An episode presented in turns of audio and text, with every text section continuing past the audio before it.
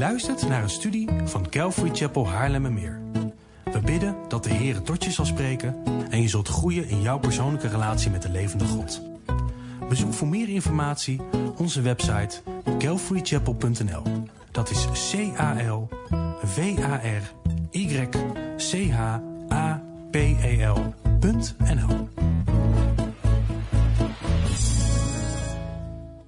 Pak je Bijbel er alsjeblieft bij op het Bijbelboek Romeinen. Wij zijn al best wel lang bezig in het Bijbelboek Romeinen.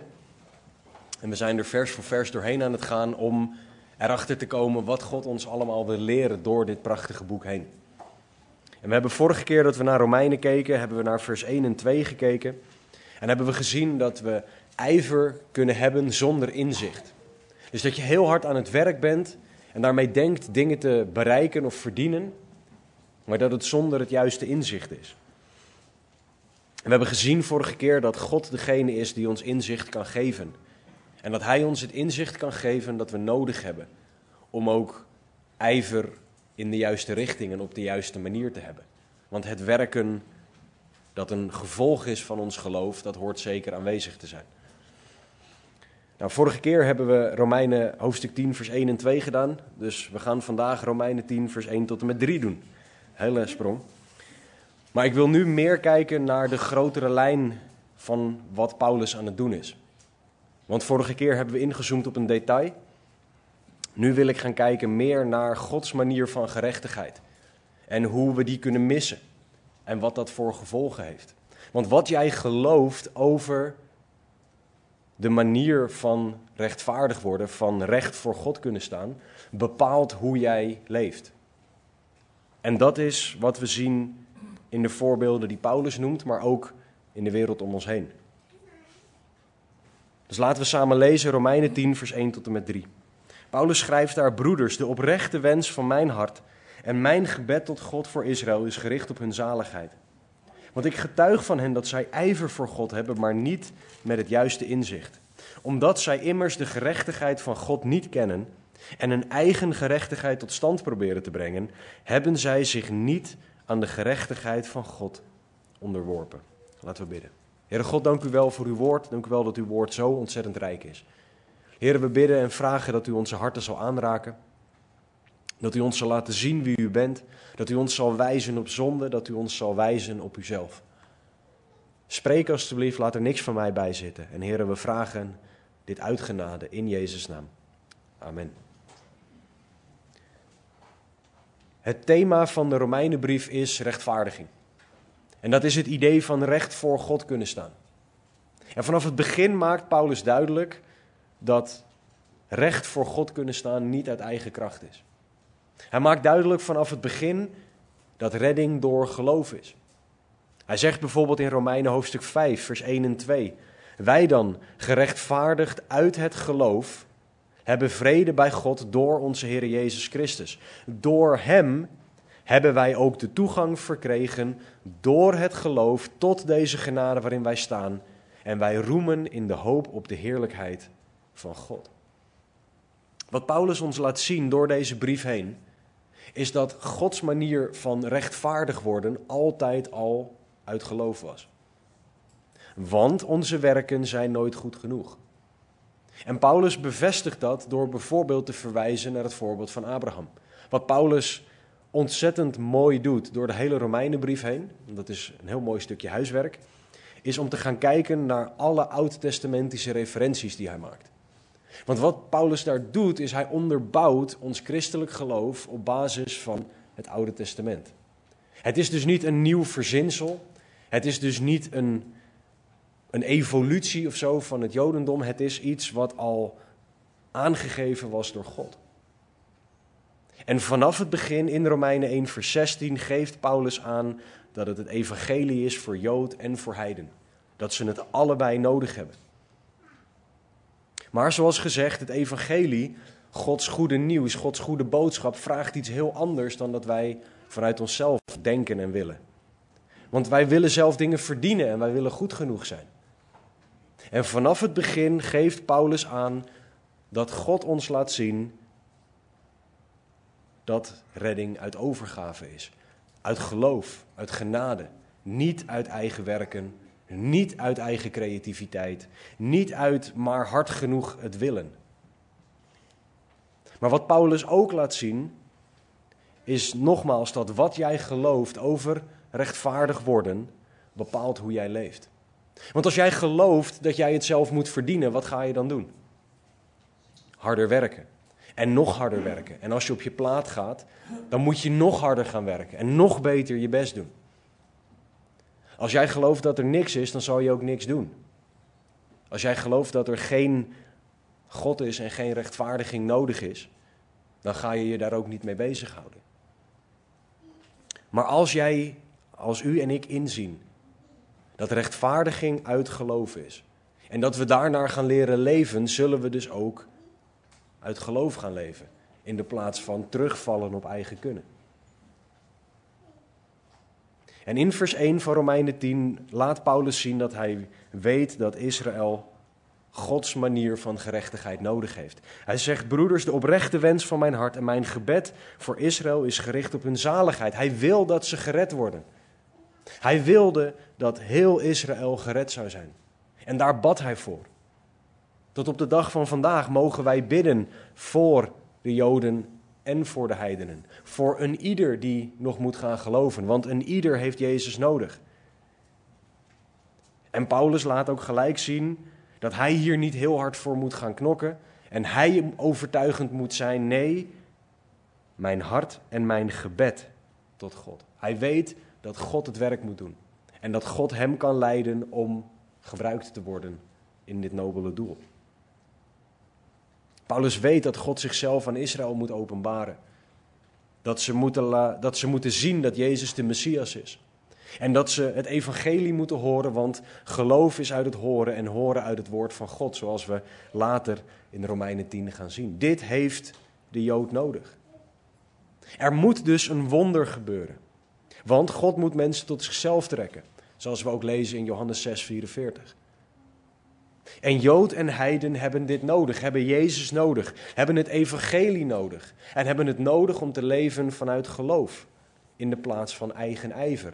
En dat is wat Paulus in vers 2 ook zegt. Ik getuig van hen dat zij ijver voor God hebben, maar niet met het juiste inzicht. De Joden dachten redding te kunnen verdienen door maar hard te werken en door maar zo goed mogelijk te zijn. En dat zie je gekopieerd in bijna alle wereldreligies. Dat je het zelf moet proberen. Dat je moet werken en harder moet werken om je redding te verdienen. Maar dat is niet Gods plan. Te vaak lopen wij mensen, maar ook specifiek wij christenen, aan tegen wat er in vers 3 staat. In vers 3 staat er omdat zij immers de gerechtigheid van God niet kennen en een eigen gerechtigheid tot stand proberen te brengen, hebben zij zich niet aan de gerechtigheid van God onderworpen. Ja, christen, ook voor jou kan dit een probleem zijn. Want te veel christenen proberen nog steeds een eigen gerechtigheid voor elkaar te brengen. Te vaak proberen wij nog om Gods liefde te verdienen. Proberen wij nog om goed genoeg te zijn. Denken we dat we slechte omstandigheden hebben of zware tijden doormaken omdat we iets verkeerds gedaan hebben? Of omdat God niet langer van ons houdt? Of dat zijn genade toereikend is voor een ander, maar niet voor mij? Te vaak vergeten wij de gerechtigheid van God. Te vaak leven wij alsof wij de gerechtigheid van God niet kennen. In de plaats van dat we die kennen en daarnaar mogen leven. Paulus had door dat Jood en Heiden de gerechtigheid van God nodig hebben. Gods manier van gerechtigheid. En Paulus laat zien in Romeinen 9 tot en met 11 dat God trouw is naar zijn volk. Dat hij niet zal veranderen als de God van Israël. Want tot op de dag van vandaag is en blijft hij de God van Israël. Is niet voor niets dat hij zo vaak zo genoemd wordt. Maar dat betekent niet dat daarmee hun werken beter zijn dan de werken van een ander. Dat betekent nog steeds dat Jood en Heiden geloof en genade nodig hebben. Want God wil dat allen tot bekering komen, zegt 1 Timotheus 2:4. En de weg naar redding is dus niet eigen werken of het houden van de wet. Daar zullen we de komende weken ook naar gaan kijken in de rest van Romeinen 10. Redding is alleen door geloof. En we mogen leren leven uit dat geloof, omdat we geloven dat redding uit geloof is. Geloof moet de basis worden, niet langer eigen werken. Galaten 2:16, dat is waar Paulus schrijft: Wij weten dat een mens niet gerechtvaardigd wordt uit de werken van de wet, maar door het geloof in Jezus Christus. En ook wij zijn immers, of zijn in Christus Jezus gaan geloven, opdat wij gerechtvaardigd zouden worden uit het geloof van Christus en niet uit werken van de wet. Immers, uit werken van de wet wordt geen vlees gerechtvaardigd. Wij kunnen het niet. Wij zullen altijd tekortschieten. Ook wanneer jij tot geloof gekomen bent. En dat is niet een soort doom en gloom praat. Dat is juist om ervoor te zorgen dat wij leren vertrouwen op Gods genade. Want als redding uit genade is, waarom zouden we daarna weer gaan proberen om het zelf te doen? Het probleem van de Joden in vers 3 is dat zij de gerechtigheid van God niet kennen. Dat zij een eigen gerechtigheid tot stand proberen te brengen. En zich niet onderworpen hebben aan de rechtvaardigheid of aan de gerechtigheid van God. Zij zaten vast in hun eigen denken over hoe een mens rechtvaardig wordt. Zij zaten vast in hun eigen denken over hoe een mens recht voor God kan komen te staan. En omdat dat was wat zij geloofden, uitte zich dat in hun daden. Hun daden kwamen overeen met hun geloof. Dus de vraag is zo belangrijk: hoe geloof jij echt dat jij rechtvaardig wordt? En zeg niet te makkelijk: ja, ik geloof dat het uit genade is. Want komen jouw werken daarmee overeen? God is trouw aan zijn volk en hij wil dat heel zijn volk tot inzicht komt. Dat zij tot geloof moeten komen in Jezus. God wil dat allen tot dit inzicht komen. En dat allen ook naar dit inzicht gaan leven. Dat wij allemaal naar het inzicht gaan leven dat redding uit genade is. Dat redding uit geloof is. En dat redding puur en alleen is op basis van het werk van Jezus Christus. En daar mogen we naar gaan leren leven, naar gaan leren handelen. Maar er kunnen drie dingen, drie, moeilijk om drie vingers erbij te pakken. Er kunnen drie dingen in de weg zitten, zegt Paulus in vers 3. Hij zegt dat de gerechtigheid van God niet gekend wordt door sommigen. Hij zegt dat sommigen hun eigen gerechtigheid tot stand proberen te brengen. En dat sommigen zich niet aan de gerechtigheid van God onderworpen hebben.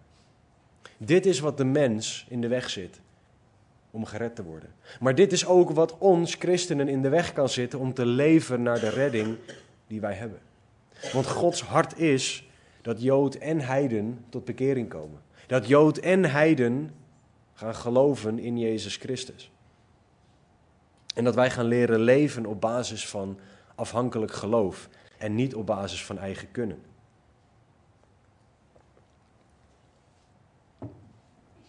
De drie dingen die in de weg kunnen staan, kunnen maar op één ding, op één manier moet ik zeggen, veranderen. En dat is door geloof. Als jij gelooft in Jezus Christus als zoon van God en als je je daaraan vasthoudt, dan ken jij de gerechtigheid van God. Als jij gelooft in Jezus Christus en vasthoudt aan zijn werk aan het kruis, dan zal je niet een eigen gerechtigheid tot stand proberen te brengen. Als jij gelooft in Jezus Christus en zijn ongelofelijke offer voor jouw zonde ziet, dan ga je je niet langer ga je het niet langer zelf proberen te verdienen, maar onderwerp jij je aan de gerechtigheid van God. Romeinen 3:28 Wij komen dus tot de slotsom dat de mens door het geloof gerechtvaardigd wordt, zonder de werken van de wet. Dit is het punt dat Paulus wil maken naar ons. Dit is wat wij mogen leren en dit is waarin wij mogen groeien als christenen. Want Satan valt ons heel erg graag aan. Op dit punt van redding. Op dit punt van hoe kom je tot redding. Want hij weet dat als wij iets anders gaan geloven over onze redding, dat we ook anders zullen gaan handelen. Hij weet dat als hij in ons hart kan krijgen dat we Gods liefde toch nog wel een heel klein beetje moeten verdienen, dat we opeens gaan denken in dingen als heb ik genoeg gebeden? Heb ik genoeg Bijbel gelezen? Ben ik wel genoeg aan het dienen? In de plaats van Heer, wat wilt u dat ik doe? En dat je uit liefde dingen gaat doen voor Hem. In de plaats van als ik het niet doe, krijg ik geen liefde. Als ik het niet doe, verdien ik mijn redding niet langer. Satan valt ons zo graag hierop aan, omdat hij weet dat hij ons niet effectief kan maken. Dat hij ons lam kan leggen als christenen. En daarom is het zo belangrijk dat wij ten eerste de gerechtigheid van God kennen. De wereld gelooft dat men zelf goed is. En daardoor gelooft de nog niet gelovigen dat ze zelf goed genoeg zijn. Ze geloven dat ze misschien af en toe iets verkeerds nodig of iets verkeerds doen, maar een redder nodig? Nee, ik ben goed genoeg. En dat laat zien dat zij de gerechtigheid van God niet kennen. Het laat zien dat er een verkeerd zelfbeeld is. Want je ziet jezelf niet als een zondaar die redding nodig heeft. Je ziet jezelf als iemand die goed genoeg is. En dat is een probleem. Dat is een probleem, want dat betekent dat jij niet inziet dat jij een redder nodig hebt. Dat jij tekortschiet en dat God de enige is die ons kan leiden. Satan heeft zo handig uit de wereld gesloopt dat wij een juist zelfbeeld hebben. Hij heeft eruit gesloopt dat wij inzien dat wij slechte zondaren zijn vanuit onszelf. En dat wij dingen doen waardoor wij tekortschieten bij Gods standaard. Hij heeft de waarheid vervangen door de leugen dat de mens goed is. En je hoeft maar om je heen te kijken naar de oorlogen die er gaande zijn. Naar hoe mensen elkaar uitbuiten, hoe mensen gebruik maken van elkaar om te zien dat het niet zo is dat de mens goed is. En toch kent de wereld de gerechtigheid van God niet, omdat ze die niet willen kennen. Omdat ze weigeren in te zien dat ze een redder nodig hebben. Ze willen niet weten dat ze redding nodig hebben, dat Jezus de redder is. En met Paulus mogen wij dus leren bidden. Mogen wij leren bidden dat de oprechte wens van ons hart en ons gebed tot God voor de wereld, voor een ieder gericht is op hun zaligheid. Want het is zo nodig dat de wereld dit inziet. Het is zo nodig dat de wereld christenen ziet die staan op de waarheid van Gods woord. Het is zo nodig dat christenen zich vasthouden aan het woord, ongeacht alles. Het is zo nodig dat wij christenen staan voor de waarheid die misschien niet gemakkelijk is, vanuit een werelds perspectief, maar die wel goed is, vanuit Gods perspectief. Het is zo belangrijk dat wij een hart hebben voor de wereld, want dat is Gods hart. En Paulus had een hart voor de nog niet gelovigen. Hij had een hart voor de mensen die hem, die God nog niet kennen zoals hij is. Want het doel was dat zij de gerechtigheid van God zouden leren kennen. Dat is wat nodig is. Want als de wereld dit niet kent, zullen zij gaan handelen naar wat ze wel kennen. Er is toch niks, bijvoorbeeld. Of ik ga het zelf verdienen. Of iets van die aard. En wij mogen dus leren bidden en smeken, zoals Paulus. Heer, gebruik mij, zodat mensen de gerechtigheid van God leren kennen. Maar voor ons christenen is dit ook een belangrijk punt. Het kennen van de gerechtigheid van God. Want als wij weten dat wij gered zijn uit geloof, dan horen we daar ook naar te handelen. Want te vaak leven wij alsof we vergeten zijn dat redding uit geloof is. Want we gaan dan niet meer leven op basis van genade. We gaan dan niet meer leven op basis van geloof. We gaan niet meer leven op basis van dat je het wel ontvangt, maar eigenlijk niet verdient. We gaan dan dingen zeggen als, ja maar Heer, ik, ik vind het niet eerlijk. En Heer, ik wil krijgen wat ik verdien. Ik verdien toch beter, Heer. Ik verdien toch iets anders, Heer. En ondanks Gods genade gaan we dan leven alsof wij Zijn genade moeten verdienen. Terwijl genade iets onverdiends is. Als jij niet leeft naar het feit dat jij gered bent uit genade en uit geloof, dan is dat af te lezen aan jouw handelen. Dan is dat af te lezen aan het feit dat jij het idee hebt dat je dingen moet verdienen bij God. En dat pas wanneer jij goed genoeg bent, je iets zal krijgen van God. In de plaats van dat Hij het geeft, omdat Hij een genadige, liefdevolle Vader is. Gods manier van gerechtigheid is puur uit onverdiende liefde. Uit Zijn genadige liefde. Niet omdat jij, u en ik goed genoeg zijn, of omdat wij zo schattig zijn, of om, om iets van die aard. Wij mogen leren leven op basis van genade in plaats van eigen kunnen. Wij mogen leren leven op basis van geloof in de plaats van wat wij zelf kunnen bereiken. En dat gaat lijnrecht, staat lijnrecht tegenover wat de wereld ons leert. Hard genoeg werken. Je moet het kunnen pakken. Je moet goed genoeg zijn. Je bent goed genoeg. In plaats van Heer, ik verdien het niet. Wat een genade. Wat een liefde dat we dit ontvangen. Dus stel jezelf de vraag, biddend, Heer, leef ik alsof ik de gerechtigheid van God ken? Of leef ik alsof ik de gerechtigheid van God niet ken? We hebben het zo nodig dat wij leren leven naar de gerechtigheid van God. Dat we leren leven naar genade en geloof. In plaats van het tweede punt dat Paulus maakt in vers 3, een eigen gerechtigheid tot stand proberen te brengen. In de wereld zegt men dat je een goed mens moet zijn, of dat je al een goed mens bent, of dat je een willekeurige religie aan kan hangen, hè, want alle wegen leiden naar Rome. Dat je lief moet zijn voor elkaar, dat je goed moet doen, voor het milieu moet zorgen en allemaal andere dingen. En dat je dan goed genoeg bent. En als er een hemel is, dan ga jij wel naar die hemel, want jij bent goed genoeg. Maar dit is een eigen standaard. Dit is een zelfbedachte standaard. En ik weet niet hoe het met jullie zit, maar als ik een standaard voor mezelf bedenk, dan leg ik hem altijd precies daar waar ik hem kan halen. Want dan ben ik goed genoeg. En dan kan ik hard genoeg werken om dat te bereiken. Dan kan ik investeren om dat te doen. In de plaats van dat ik God standaard zie. Wees heilig, want ik ben heilig.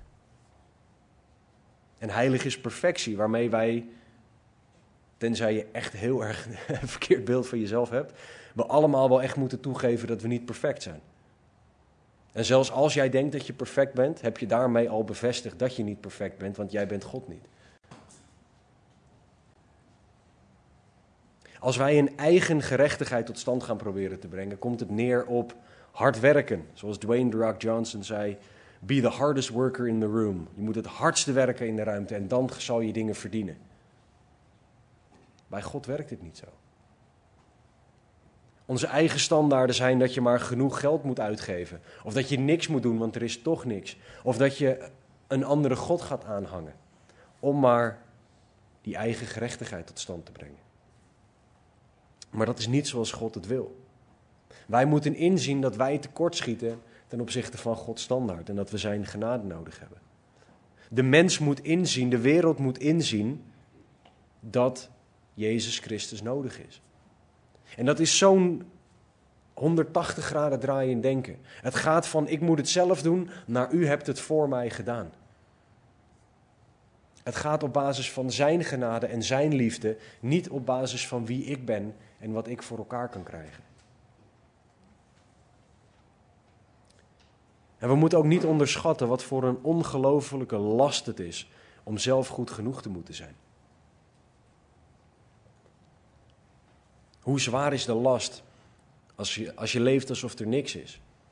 Hoe nutteloos is dit leven dan? Je komt zo bedrogen uit als dat is wat jij gelooft. Want er is leven na de dood. En we schieten allemaal tekort voor de hemel. En daarom heb jij Jezus Christus nodig, zijn offer aan het kruis. Dus als jij nog niet gelooft, bekeer je. Geloof in Jezus Christus en je bent gered. Dat is wat jij nodig hebt. Niet zelf verdienen.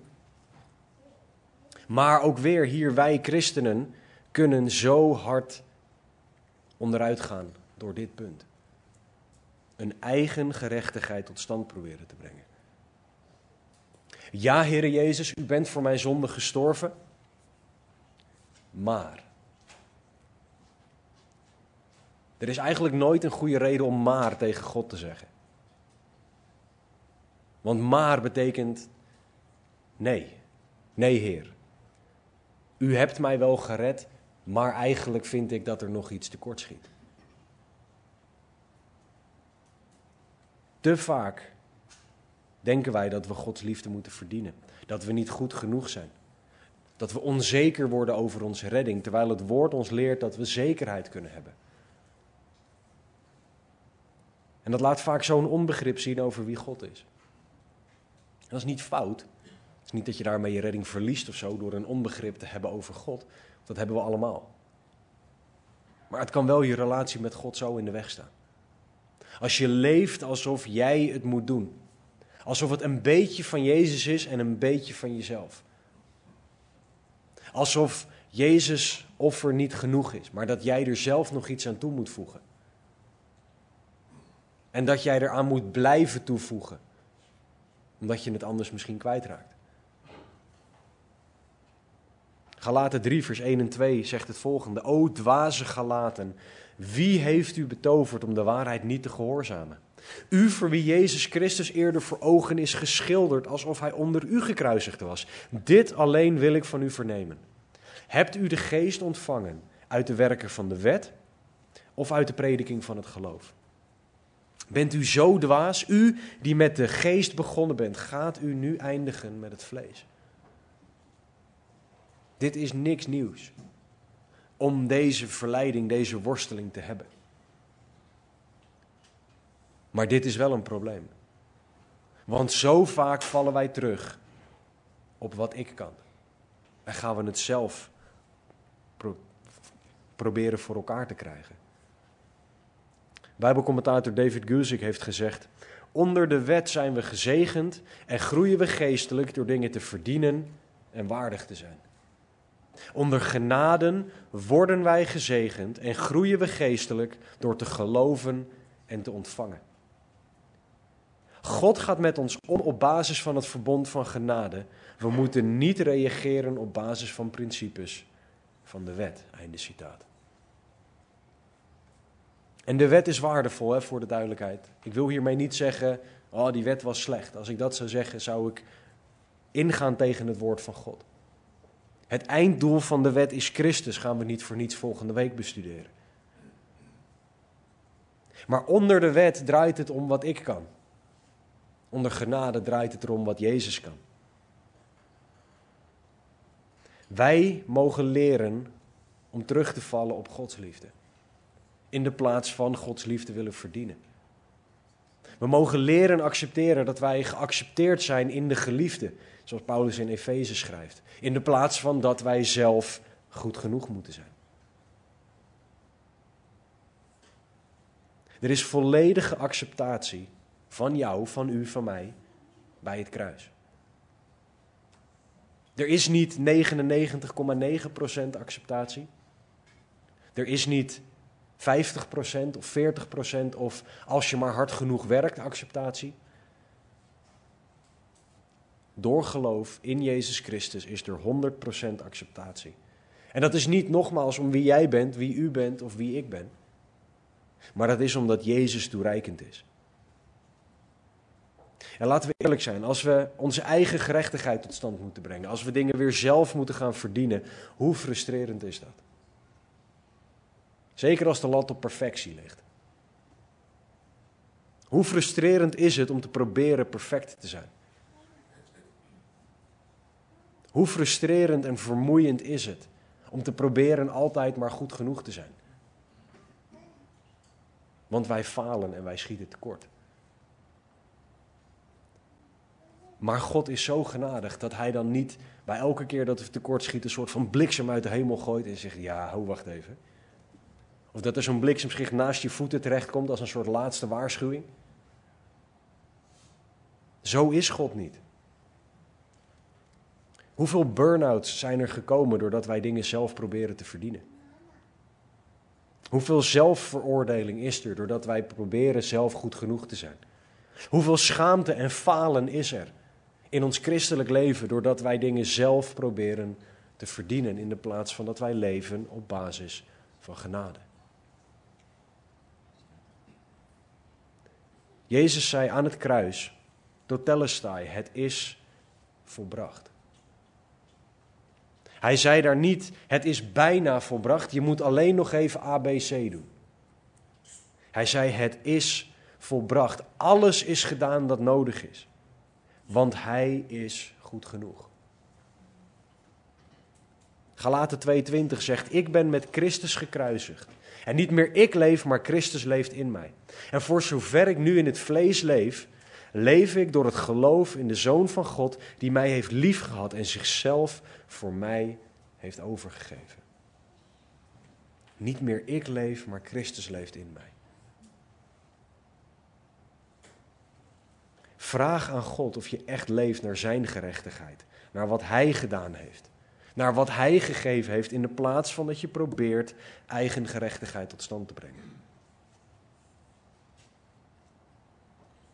Te vaak proberen wij onze acceptatie bij God te vinden door dingen te doen.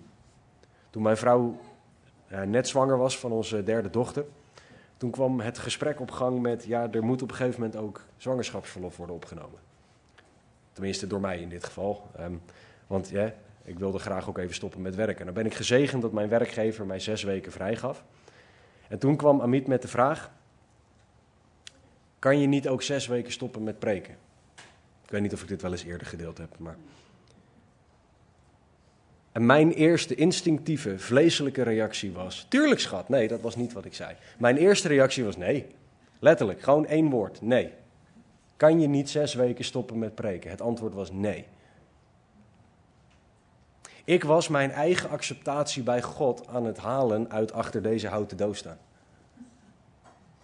Ik was mijn gevoel van geliefd worden door God aan het halen uit het feit dat ik iets voor God mocht doen. Ik was een eigen gerechtigheid aan het stand doen brengen. In de plaats van dat ik leefde op basis van genade.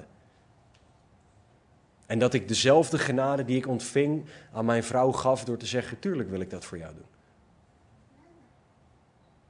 Het is zo makkelijk om te verzanden in dat je dingen doet om God te, Gods liefde te verdienen. In plaats van ik ben geliefd en daarom doe ik dingen. Het is zo makkelijk om als christen te vervallen in het eigen gerechtigheid tot stand proberen te brengen. En je hart is veel slimmer en arglistiger dan dat je doorhebt. Dus onderzoek echt je hart hierin, onder de leiding van de Heilige Geest. Om erachter te komen welke dingen jij doet, omdat je daarmee het idee hebt dat je dan iets verdient bij God. Een soort hemelpunten. Alsof je een soort airmiles aan het sparen bent bij God. En aan de ene kant lachen we erom en was het ook deels grappig bedoeld, dus ik ben blij dat een grapje een keer aankwam. Maar tegelijkertijd is het ook heel serieus. Want mijn reactie naar mijn vrouw, om terug te komen op dat voorbeeld, dat sloeg natuurlijk geestelijk gezien helemaal nergens op. Want mijn acceptatie bij God is niet omdat ik achter deze prachtige houten kansel mag staan. Mijn acceptatie bij God zit in Jezus Christus. Niet in wat ik doe voor Hem, maar wat Hij voor mij gedaan heeft. Dus, christen, probeer jij een eigen gerechtigheid tot stand te brengen? Of leef jij naar Gods manier van gerechtigheid? En is alles op basis van genade en geloof?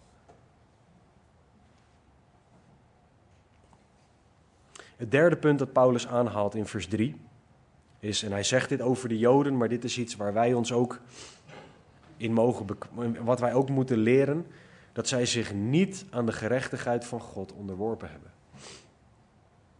En dat is een probleem. De wereld wil zich niet onderwerpen aan Gods gerechtigheid. Om even weer op de wereld de focus te leggen. Ze willen niet dat God degene is die bepaalt wat goed is en niet goed is. Men wil niet dat God dit over hen zegt. En dat God de waarheid over hen spreekt. Men wil dit niet, dus onderwerpt men zich niet, ondanks dat het alsnog waar is. Want men moet dan erkennen dat ze zondaren zijn, dat ze vergeving nodig hebben, hulp nodig hebben en dat wil de wereld niet. Ik werkte een tijd in de supermarkt en daar waren billendoekjes waarop stond ikke doen. Dat kunnen ze op alles zetten, want zo zitten wij in elkaar. Ikke doen. Wij zijn in dat opzicht niks veranderd. Ikke doen. Ik wil het voor elkaar krijgen. Ik wil het zelf bepalen. En de Joden wezen dit af. De Joden wezen het af om door genade gerechtvaardigd te worden. En laat dat alsjeblieft ook een gebed zijn voor de Joden voor vandaag de dag. Dat zij ook gaan inzien dat redding uit genade is. Maar laat dat een gebed zijn voor iedereen wereldwijd. Dat wij gaan inzien dat wij Jezus Christus nodig hebben. De Jood onderwerpt zich niet aan Jezus, ondanks dat vers 4 ons gaat leren: het einddoel van de wet is Christus. De Jood vandaag de dag vindt Jezus een valse Jood, en iemand die zich niet aan Gods wetten hield. En daardoor hadden, hebben zij redenen om zich niet te onderwerpen aan Gods manier van gerechtigheid. De wereld ziet, ik ben goed genoeg. De wereld ziet allerlei andere dingen die ze zelf kunnen doen, zelf kunnen regelen. En daarom hebben ze een reden om God en zijn gerechtigheid af te wijzen. Jood en heiden hebben ons gebed nodig, maar hebben ook, onze handelen, hebben ook ons handelen nodig. Dat wij niet alleen bidden dat God hen tot geloof brengt, maar dat wij ook vragen, Heer, hoe wilt u mij gebruiken naar de wereld? Want God heeft ons allemaal in een omgeving gezet waarbij we mensen om ons heen hebben die Hem nog niet kennen. Dat is jouw, uw en mijn zendingsveld. Want de mensen om jou en u heen zijn mensen die ik niet zomaar kan bereiken. En vice versa. Dus laten we elke dag vragen, Heer, wie mag ik vertellen over Jezus Christus? Ik ben even de naam van deze spreker kwijt. Het was een meneer uit de jaren 1800. Maar die had een afspraak met God. Dat hij zei: Heer, ik wil elke dag met iemand het evangelie delen. En dat deed hij ook trouw, elke dag. En op een gegeven moment lag hij in bed, was het kwart voor twaalf s'avonds. En hij bedacht zich: Ik heb nog met niemand het evangelie gedeeld. En in de plaats van zich omdraaien, sprong deze man uit bed, trok zijn kleren aan, ging de straat op en zocht naar iemand met wie hij het evangelie mocht delen. Dat is nog eens urgentie van het delen van het evangelie. Durven wij ook te zeggen, Heer, geef mij elke dag iemand met wie ik het evangelie mag delen? Of schamen we ons misschien toch nog een klein beetje voor het evangelie? De wereld heeft het nodig dat christenen opstaan voor de waarheid. De wereld heeft het nodig dat wij mensen vertellen over Gods manier van gerechtigheid zodat ze daarnaar kunnen gaan leven, dat ze dat kunnen geloven, dat dat hun levensstijl wordt. De vraag is, leef jij zo, christen? Dat jij mensen over God vertelt. Maar christen, ook jij, u en ik moeten ons afvragen, onderwerpen wij ons echt aan de gerechtigheid van God?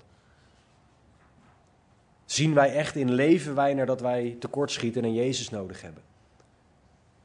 Leven wij naar Gods standaard op basis van Gods werk in ons hart? Of leggen wij de lat toch net even iets lager, waar wij hem zelf kunnen halen? 2 Korinthe 12, 9. Maar hij, God, heeft tegen mij gezegd: Mijn genade is voor u genoeg. Want mijn kracht wordt in zwakheid volbracht. Daarom zal ik veel liever roemen in mijn zwakheden, opdat de kracht van Christus in mij komt wonen. Dit is Gods manier leven uit genade. God is nooit op zoek naar mensen die sterk genoeg zijn. God is op zoek naar mensen die zich overgeven aan Hem. We zijn gered uit genade, dus christen mag ook de rest van jouw leven gebouwd zijn op genade. Niet op basis van ik moet het nu zelf kunnen. En dit is zo moeilijk, want ons menselijk denken leert ons dat we nu dan maar het moeten gaan verdienen. En dat we er hard tegenaan moeten. Wij moeten leren onszelf te onderwerpen aan Gods gerechtigheid, aan Gods manier van gerechtigheid en leren leven op basis van genade in alles dat we doen. Ik had het er laatst met Mark nog over. Hij zei van ja, moeten we dan ook echt voor welke, het ging om tandenpasta volgens mij in dit geval toch? Ja, welke, welke spijkerbroek je aan ging doen, dat was het. Moet je dus, heb je dus ook Gods genade nodig om een spijkerbroek aan te doen? Nou, deels ja. En niet omdat we zelf niet in staat zijn om een spijkerbroek aan te doen. Maar we moeten alles als aan de Here doen. Alles op basis van genade. En natuurlijk snap ik dat er gewoon dingen zijn die we doen. Maar we moeten wel de houding hebben. Heer, ik wil alles voor u doen. Ik wil alles doen op basis van genade. En nogmaals, dit betekent niet dat je nu voor elke handeling die je doet, adem in. Heer, help me met inademen. Adem uit. Heer, help me met uitademen. Zo werkt het niet. Want dan leef je niet meer. Het is erg ingewikkeld. Maar Heer, help me vandaag. Help me om de juiste keuzes te maken. Help me alstublieft om het ontbijt te maken voor mijn kinderen zoals u dat wil. Help me alstublieft om lief te hebben zoals u dat van mij vraagt. Help me alstublieft om mijn werk te doen zoals u het wil. Help me alstublieft om van mijn vrouw te houden, om van mijn buren te houden. Help me alstublieft om in alles u te eren. In plaats van, ah, maar mijn werk, dat kan ik zelf wel. En boodschappen doen, dat doe ik even snel, oortjes in en ik ga even. In de plaats van, Heer, wilt u dit een afspraak laten zijn waarbij ik met iemand mag praten? Wilt u mijn agenda omgooien? We verzanden zo snel in een beetje van God en een beetje van onszelf. En we stappen af van de manier waarop we gered zijn, uit genade. En genade maakt ons afhankelijk. Want ook op de momenten dat we door lastige tijden heen gaan, is het zoveel beter om dingen te doen vanuit genade in de plaats van ik moet het zelf doen. Paulus die kreeg te horen, mijn genade is u genoeg toen hij door een hele zware tijd heen ging. En hij mocht dus leren dat Gods genade genoeg was. Door alle tijden heen. Ondanks waar hij doorheen ging. Het is niet langer zelf verdienen, voor jezelf opkomen of sterk zijn. Het is, Heer, ik heb u nodig. En geeft u mij alstublieft wat u vindt dat ik nodig heb. Christen, jij bent een geredde zondaar die elke dag Gods hulp, Gods leiding en Gods genade nodig heeft. Val alsjeblieft niet terug in dat genade niet meer genoeg is. Val alsjeblieft niet terug op dat jij het zelf moet gaan verdienen. Bijbelcommentator David Guzik zei: Velen van ons denken dat echte christelijke volwassenheid is dat we op een plek komen waar we meer onafhankelijk worden van God. Het idee is dat we alles zo goed op orde hebben dat we niet meer dag aan dag, moment op moment op God hoeven te leunen. Dat is geen volwassen christen. Paul, of God gaf Paulus bewust slopende omstandigheden, zodat hij in constante, totale afhankelijkheid van Gods genade en Gods kracht moest leven. Einde citaat. Een volwassen christen is niet iemand die het zelf kan. Een volwassen christen is iemand die meer en meer en meer afhankelijk wordt.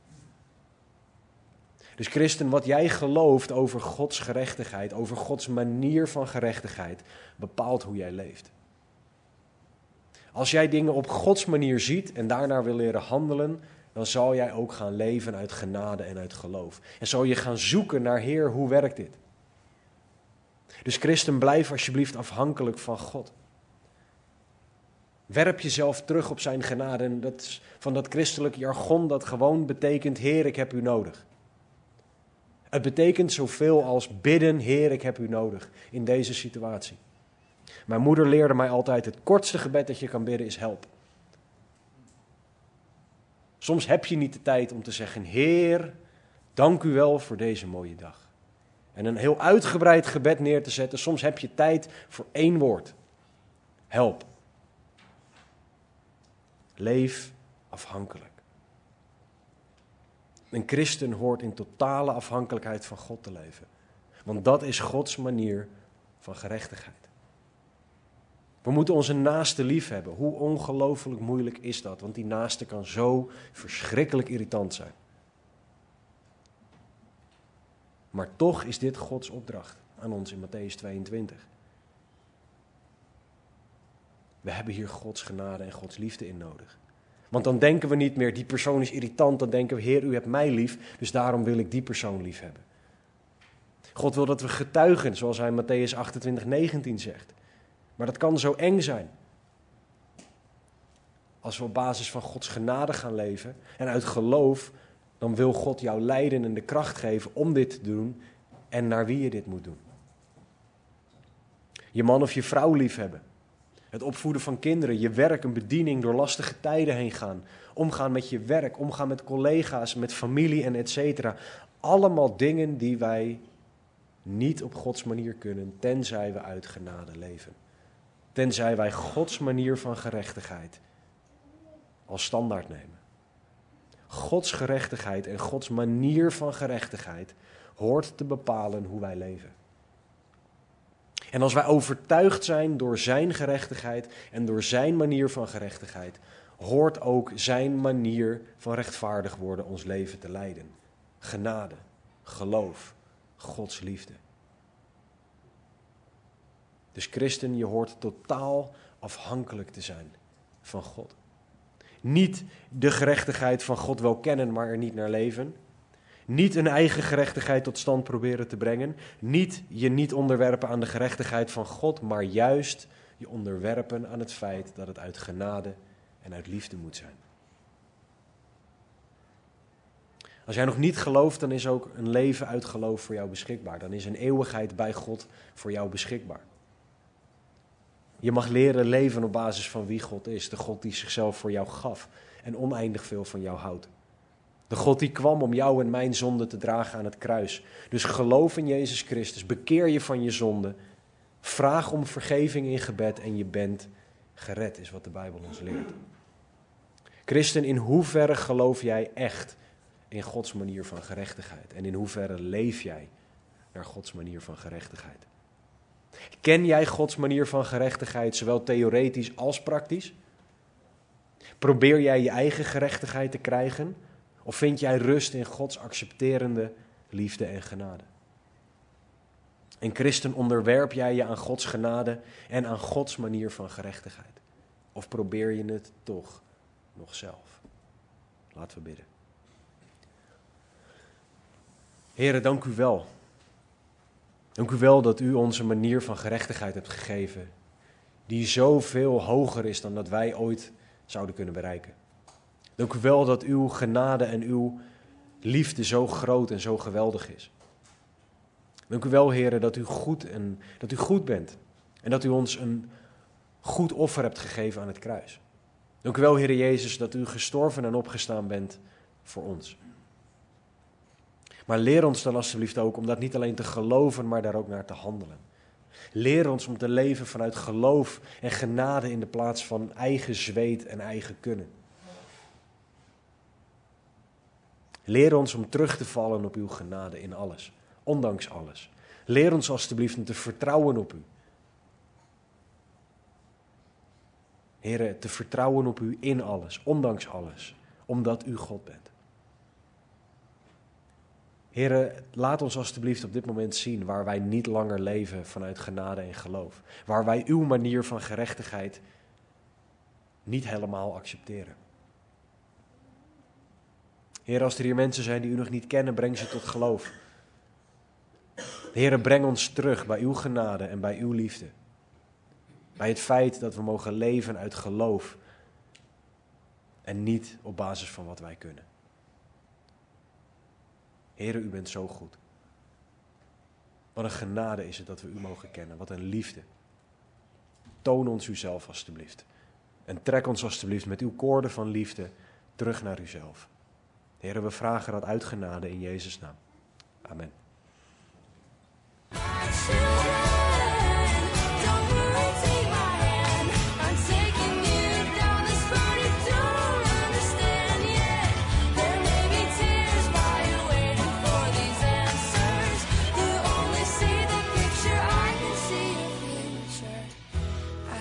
tell you right now, it's gonna be all